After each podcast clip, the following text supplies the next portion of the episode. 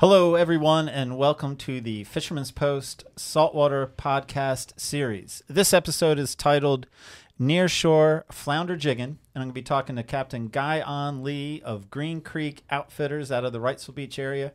He's over in the Pamlico some parts of the year as well, but I guess home base is Wrightsville Beach. Maybe I'll clear that up when I talk to him here in a second. We're going to be talking about the when and where for flounder jigging, you know, at least during that shortened flounder season for North Carolina, you know, at least currently. And then we're going to be talking about rigs and technique, you know, pretty straightforward for an exciting fishery. My name is Gary Hurley of Fisherman's Post. Fisherman's Post has been serving the saltwater fishing community of North Carolina since 2003, bringing you fishing reports, fishing information, fishing tournaments, fishing schools, and now in our latest and greatest effort, the Fisherman's Post Saltwater Podcast Series, where we reach out to our captain and guide friends from up and down the North Carolina coast and ask them to share with us, you know, their thoughts, their knowledge, their insights on how to catch more fish more often. Albeit, I guess the higher goal, though, would be to give you guys encouragement, to give you knowledge, to give you confidence so that you grab your family and friends and get out on the water, spending more time together more often. I'm joined in this endeavor, this podcast endeavor, this episode, just as I am every episode, with Billy Thorpe of Thorpe Creative, and welcome to another podcast episode, Billy. Gary, good to see you as always, man. Good to see you again. It is good. It is good to be here.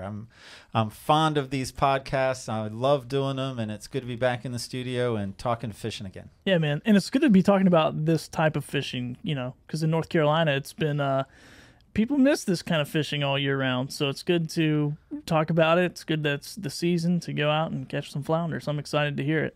Well, I'm guessing that Guyon is going to sort of correct me and say, you know, you can go flounder fishing more than that month and a half. It's that month and a half to keep them, and it is fun to go flounder fishing, albeit bittersweet to let them go. But we'll let Guyon do the salesmanship about the when and where.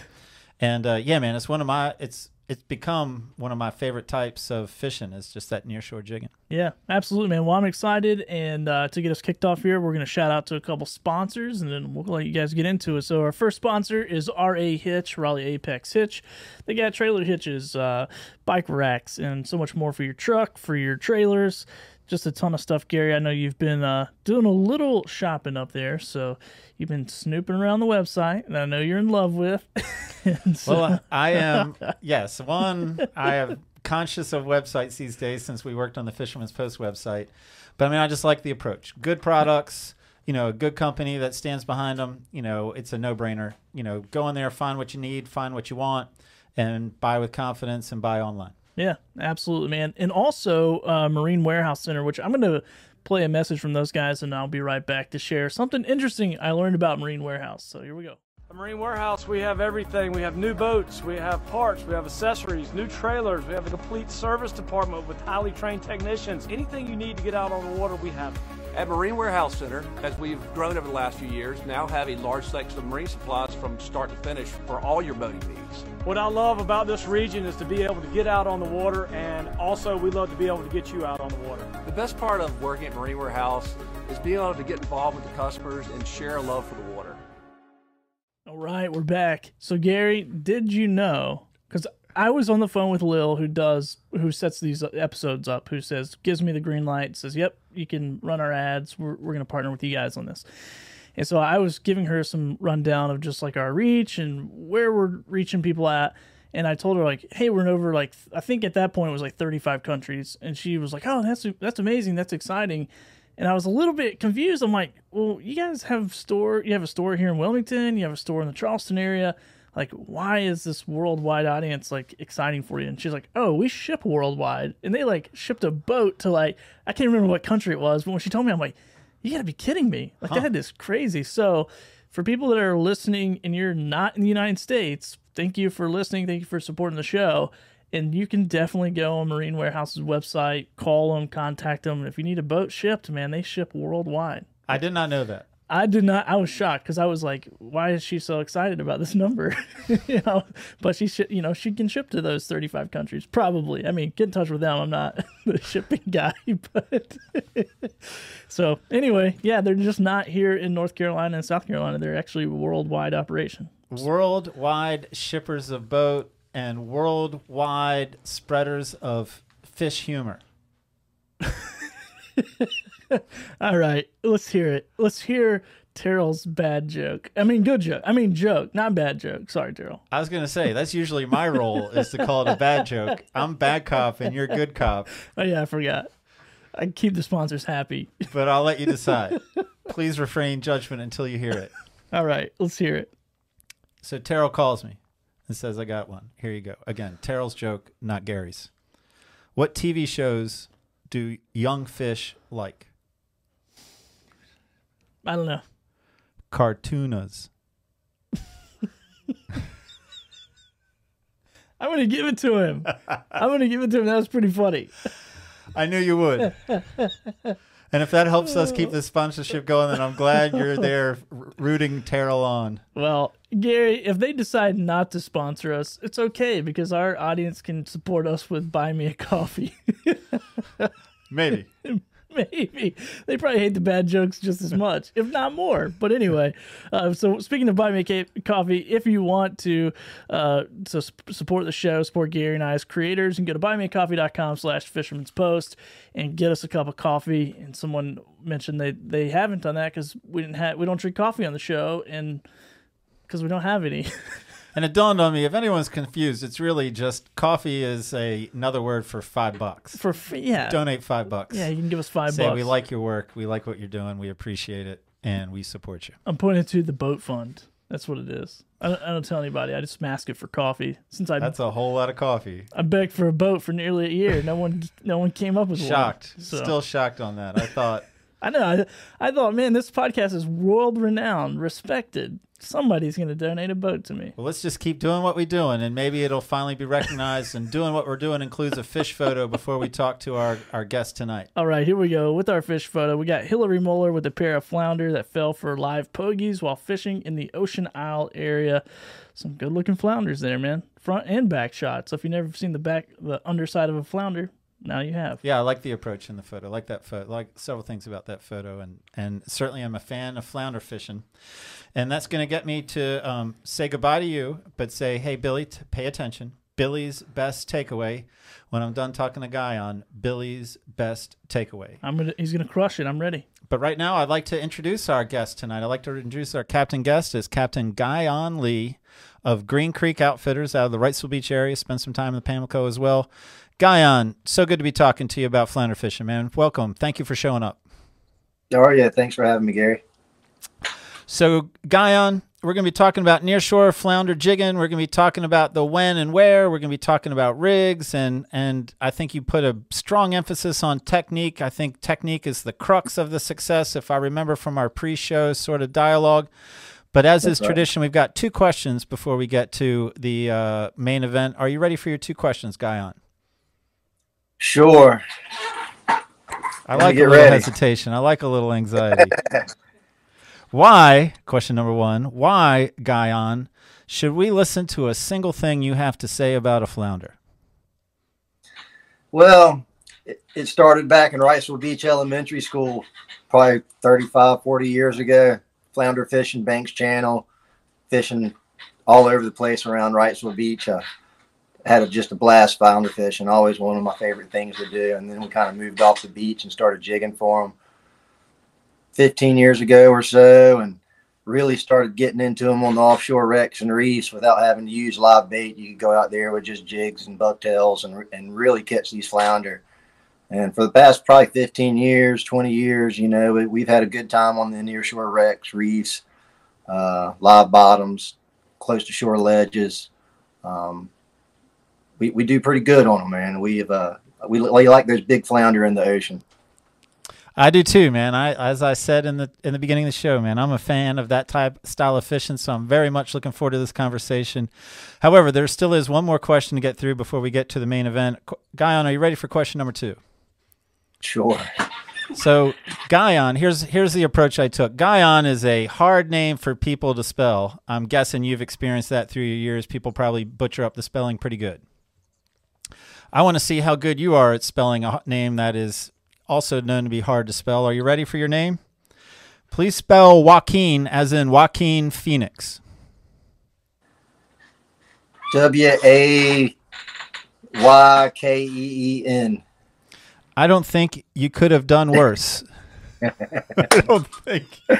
I'm not sure a single letter except for N. J. I've never been called a good speller. I believe you. I'm not going to question that one. I'm going to accept that as truth. I'm going to give you the spelling. You don't have to remember this, but for our listeners, viewers, J-O-A-Q-U-I-N. I think you got the N. I think you got the N right. I got an N in there somewhere. Well, let's go to nearshore. Hey, we're not here to talk to you about spelling. We're here to talk to you about nearshore flounder jigging. And I think your approach, you know, to begin with is the logical one. I think that's where most people's curiosity lays. Let's start the conversation with the when and where. Guyon, what you got for me? Well, man, if you're just starting out and wanting to get out in the ocean and kind of start feeling where these big flounder are, best thing to do are just start with the artificial reefs. There's lots of different structure, lots of different areas to these places. And if you're out there in the 40 foot, 30 foot of water to 50 to 60 foot of water, everywhere in between, there's an artificial reef around that you can go work. These fish move around these reefs and wrecks, and they're all scattered around these 1 mile square areas. So you're really targeting on the down current side of any of these structures. If you got a bottom finder and you're seeing the structure come up, you're seeing the little cloud of fish that comes up off the viewfinder. And normally it's on the down current side of the structure. Everything below that, as close as you can get to these structures, are the key places to get for these big flounder. So we're talking about artificial reefs. We're talking about submerged vessels. We're also talking about hard bottom. And is it similar to like maybe an approach with bottom fishing in general where you're looking for ledges and you're looking for relief? I mean, is all of this prime habitat? And if it is so, I guess still to just circle around, what's your favorite? What's your favorite go-to? You know, some of my favorite structures to fish out there are the big reliefs. You know, you got the hard edges from the ships, the barges, the tugs. Some of the ledges out there where there's a real hard relief, real hard drop off. You try to fish right up against those edges. Those are some of my favorite spots. They produce the most, and you really move around these areas because these flounder, they'll move all over the place. Sometimes they're on the uphill side of the structures. Sometimes they're on one side or the other from day to day. Sometimes they're on the whole complete different corner.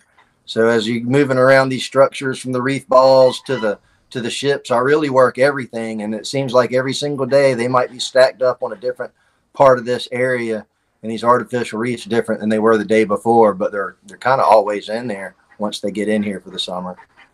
And we're talking, you're out of Wrightsville Beach, so our conversation is really more focused, you know, well, your details are more focused on Wrightsville Beach, not that they don't apply to other areas.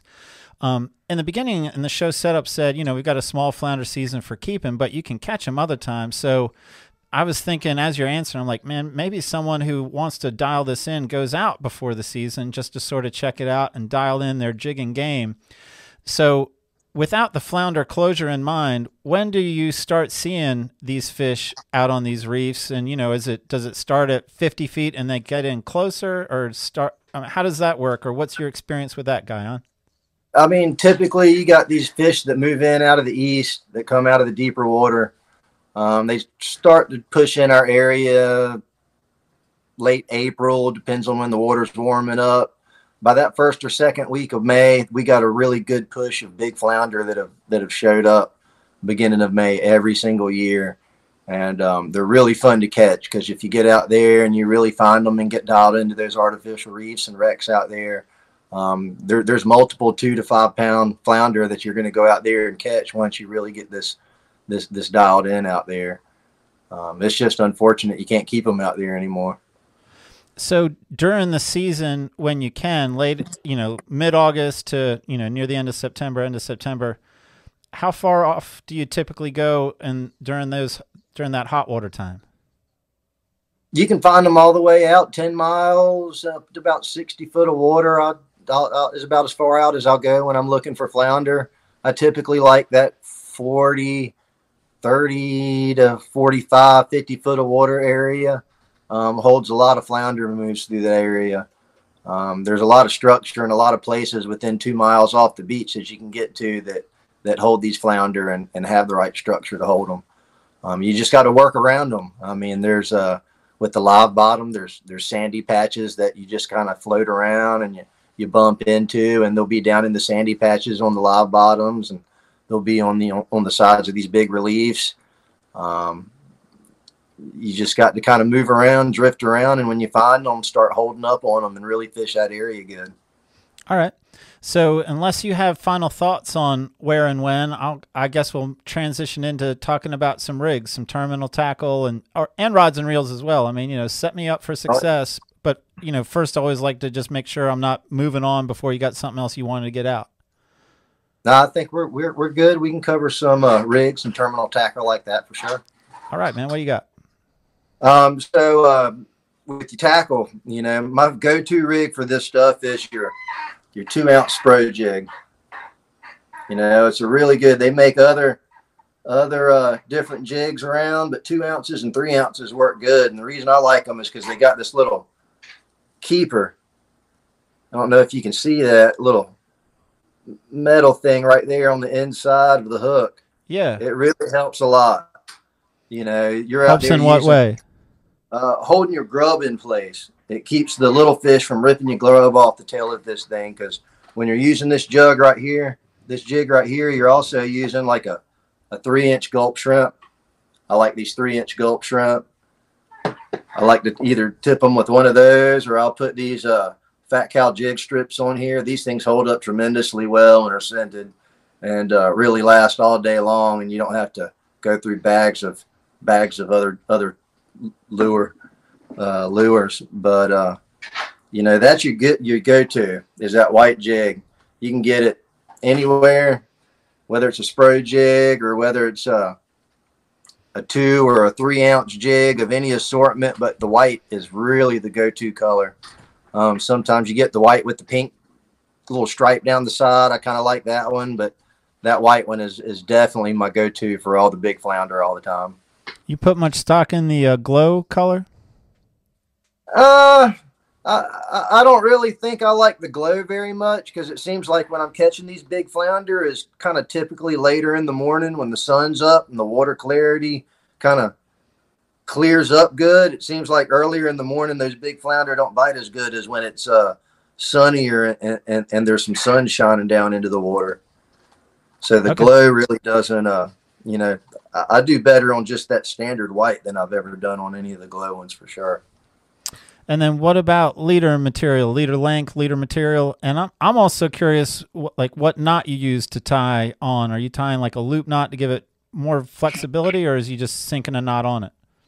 Man, really any good standard knot you're using, because your leader is going to be like a good 40-pound leader. Fluorocarbon is what I like to use. I either use 40 or 60 because flounder really don't care about the leader very much. And you're fishing right up against the edge of the structure. So a lot of the time when you're fishing, you're feeling your lure scratch up and down in the holes and like work up and down the edge of the wrecks. And you really want to get that close. You want to be right on the edge of the stuff. So, you know, there's so many different fish you can catch on these jigs, from sharks to cobia to big black sea bass to all kinds of stuff down there. So you really got to have a leader big enough to handle a few different things, including rubbing that reef. But it also helps you when you get stuck in those holes and you get that $5 jig, $7 jig stuck in the reef. That 40 and 60 pound leader really helps you work that thing back out versus the lesser stuff. And you got a typical length you at least start with on that leader? Oh yeah. I'll typically, like, I fish with braid mostly. So I got a FG knot that I'll tie 4 or 5 feet of 40-pound mono. I mean, 40-pound fluorocarbon to, and that'll give me a couple of 2 or 3 or 4 or 5 or 6 tries or a day of fishing without having to change out my leader every time I get broke off, if I get broke off. And then what about a rod and reel? Like, what do you find works best for that application? I've used like a medium heavy rod.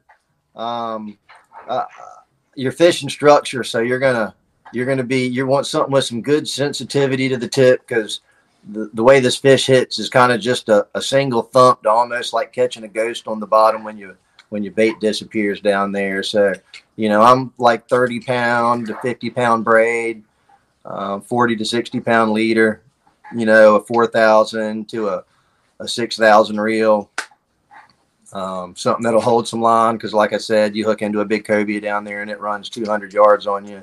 You're going to be glad you have a bigger reel on.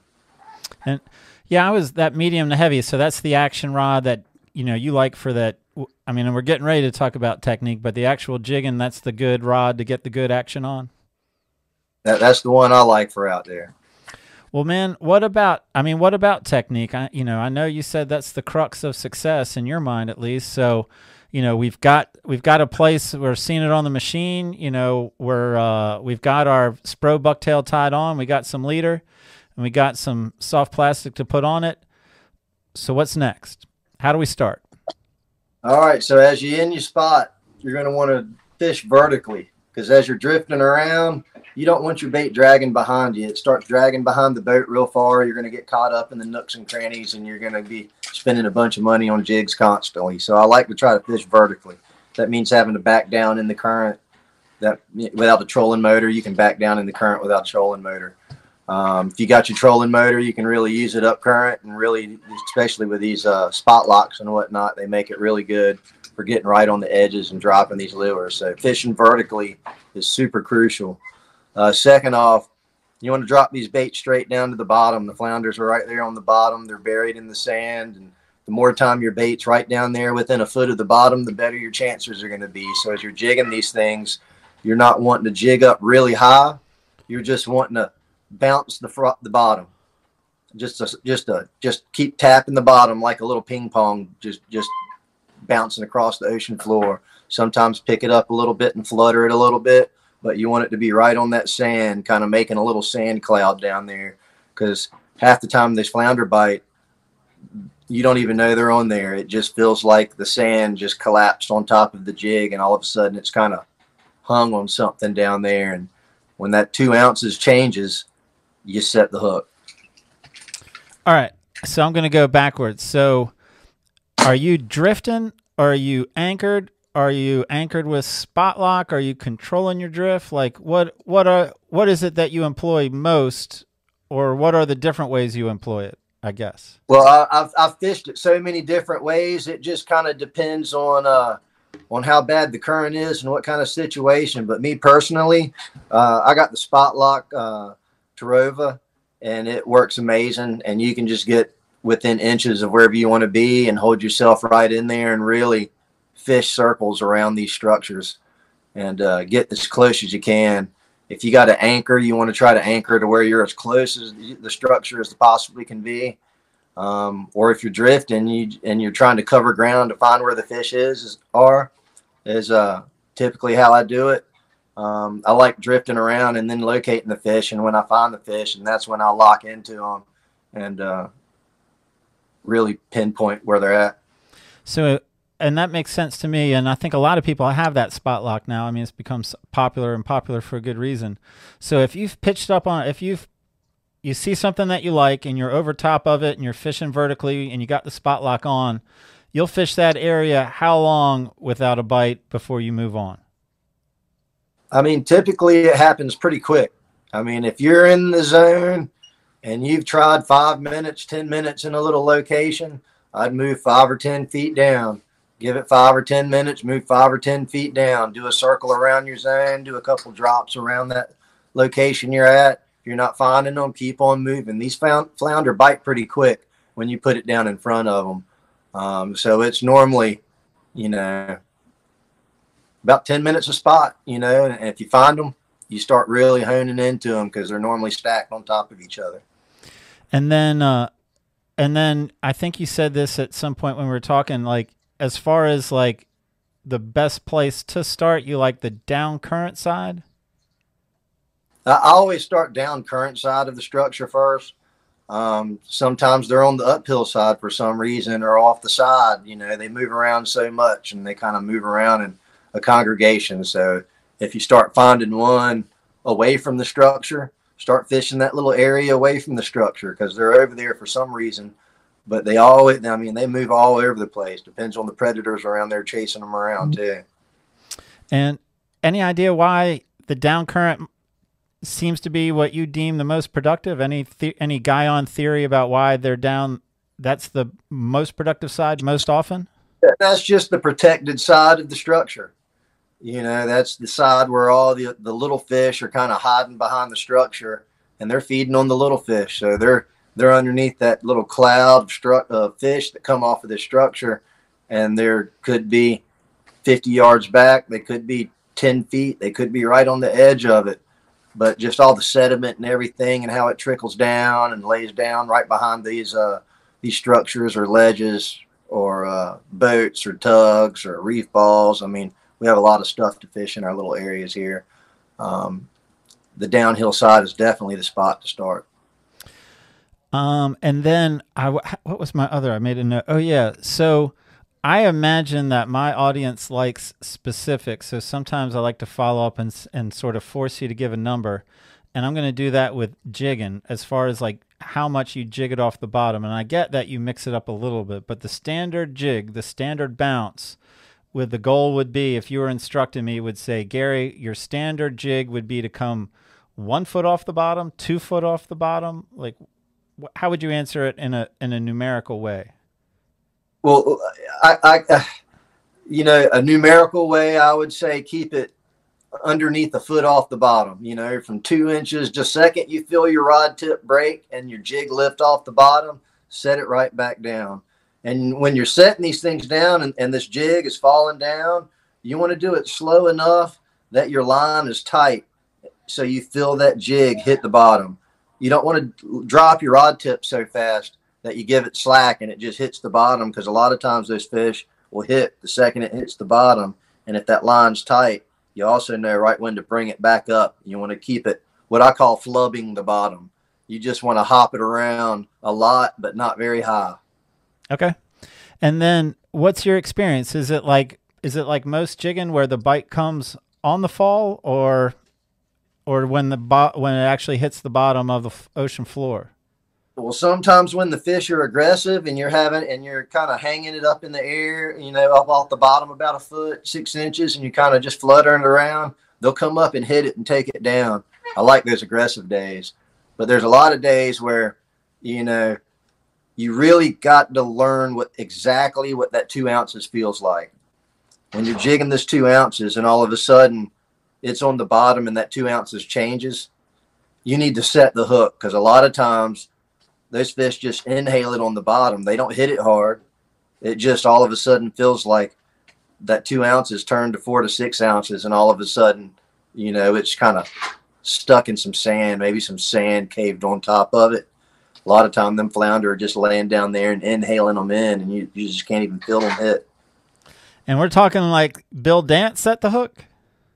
Like set the hook hard. I like to set it hard and set it on in there and go back for another hit on them and really get it in them and start getting them up. Because, you know, when those big flounder get here, the barracudas are around too. And they like flounder more than we like it probably. And they sure do like eating those flounder. So once you hook that thing and you start bringing them up, get them on up and get them on in, because, you know, the tax man's down there and he's gonna come after them sooner or later. I like how you put that, man. I like that phrase. I like that phrasing, man. I guess what I didn't ask with when and where, you know, what just made me think of this now is like, how long out there? Again, we're not talking about season closure, but just in general, the flounder habit. How long are you catching them within like 30 to 50 feet of water? How long into the season does that happen?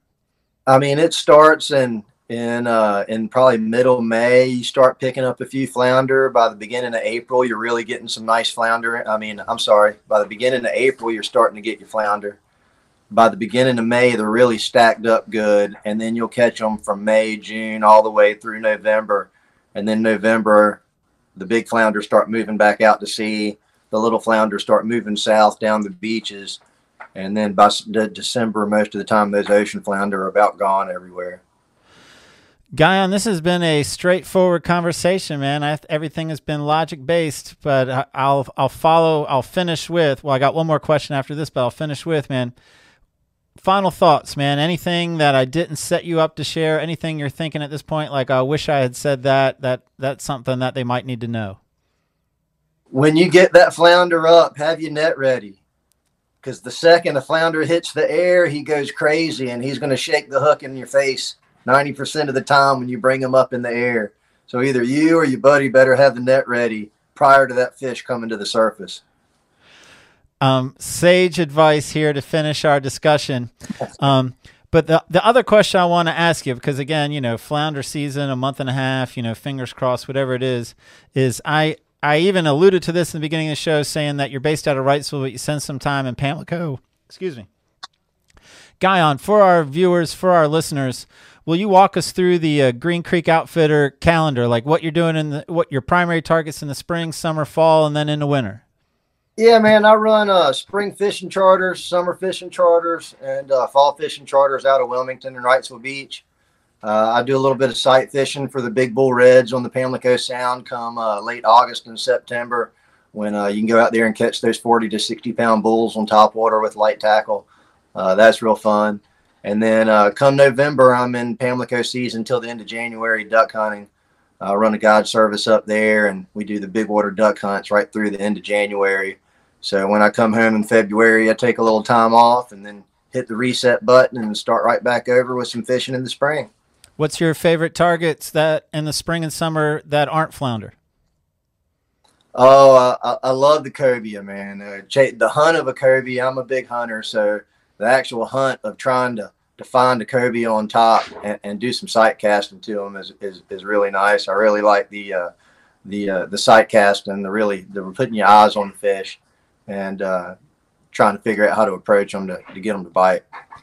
All right. Guyon, man, I've appreciated your time. I've enjoyed talking to you. I'm excited for the season. And again, man, appreciate you making time to be a guest on the show. Yeah, Gary, I appreciate it, man. Thanks for your time. All right. Talk soon, Guyon. All right. Thank you, bud. What, dude, that was a ton of information in a very short amount of time. Yeah, man. It was great. Efficient. It was to the point. It was perfect. I was like, this is what podcasts should all be about. Get in there, get the meat. And like, all right, here we go. I liked it, man. It was good. And I haven't done any offshore flounder fishing like that. Or so. Is it called offshore or near shore? I don't know what you technically call it. I call it near shore. You know, I think that's a little colloquial. I'm not sure everyone calls it near shore. But, yeah, man, I mean, part of the joy of it is in the hot summer months, you get to get off the beach, and it's typically a little cooler.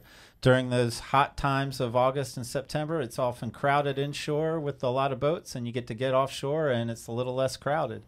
Mm. And, you know, one of the things I've liked about it is it reminds you just how aggressive a flounder is when it smacks that bucktail, because inside with bait, you know, they get the old, was that a bite? I think that was a bite. Should I let it sit? Should I let it sit more? And you can play that game, but out there bucktailing, man, there's no thinking. It hits it, and then you're engaged. All right, so it gets it and takes it, and you're ready. And I think they just feel heavier out there, man. You're bringing it up, they're man. Typically quite a bit bigger, right? Like Guyon said, man, you know, I deal with a lot of flounder tournament fishermen through the years. Like, you might not be winning a tournament with an 8, 9, 10 pounder out there, but like Guyon said, man, 2 to 5 pounds is you know, some pretty standard average fare out there, which is a beautiful. A 2 pound flounder is a beautiful fish. A 5 pound is an eye popper. Yeah, man, I never even caught a flounder that was big enough to take home until it was like out of season. Until they put a season on it. Now every time I catch a flounder, I'm like, I could eat this in October or whatever. So whatever. Oh man, yeah, so it's good. Well, I will get to my takeaway. Yes. And it was pretty shocking to me, but keep that jig head, it bouncing off the bottom less than a foot, even 2 inches, which I was like, all right, that makes sense. Like, so jig a lot, but very little in height. Yeah, so. And you know, according to Guyon, you want a little sand disturbance, man. You want it, you know, drawing some attention, man. I guess it looks like a fish down there struggling, so then just finish it off. Right on. Savages. Savages. All right, well, get out there and flounder fish. Call Guyon for your next offshore flounder trip or near shore flounder trip. So, sounds like a ton of fun. Go get his bait hung up. Don't hang your own bait up. Yeah, his $7 Spros. Yeah, put his $7 Spros on the line. Oh, man. Well, appreciate you guys for watching, listening. Be sure to leave us a review, rate, review, share, give us some feedback. Go to buymeacoffee.com, buy Gary a coffee, and give him some episode ideas. He always has a lot of ideas, but maybe there's something that you guys are thinking about that we're not. And also go support Marine Warehouse Center and R.A. Hitch as those guys make this show episode possible. So we really appreciate those guys. We do, man. You know, since I didn't say it before because I was talking a little bit heavy on Terrell, you know, sales, service, and parts, man. Marine Warehouse Center, you know, part of the boating and fishing community, not just selling to the boating and fishing community. And then I already shined up R.A. Hitch, man. Yep. You know, real store, real website, real products. And thank you very much, Billy, man. It's been fun. Yeah, man. Oh, and R.A. Hitch, 20 bucks if you mention Fisherman's Post. $20. Tell them we sent you. I love 20 bucks. And if you don't want 20 bucks, just buy something and bring me 20 bucks. I'm just kidding.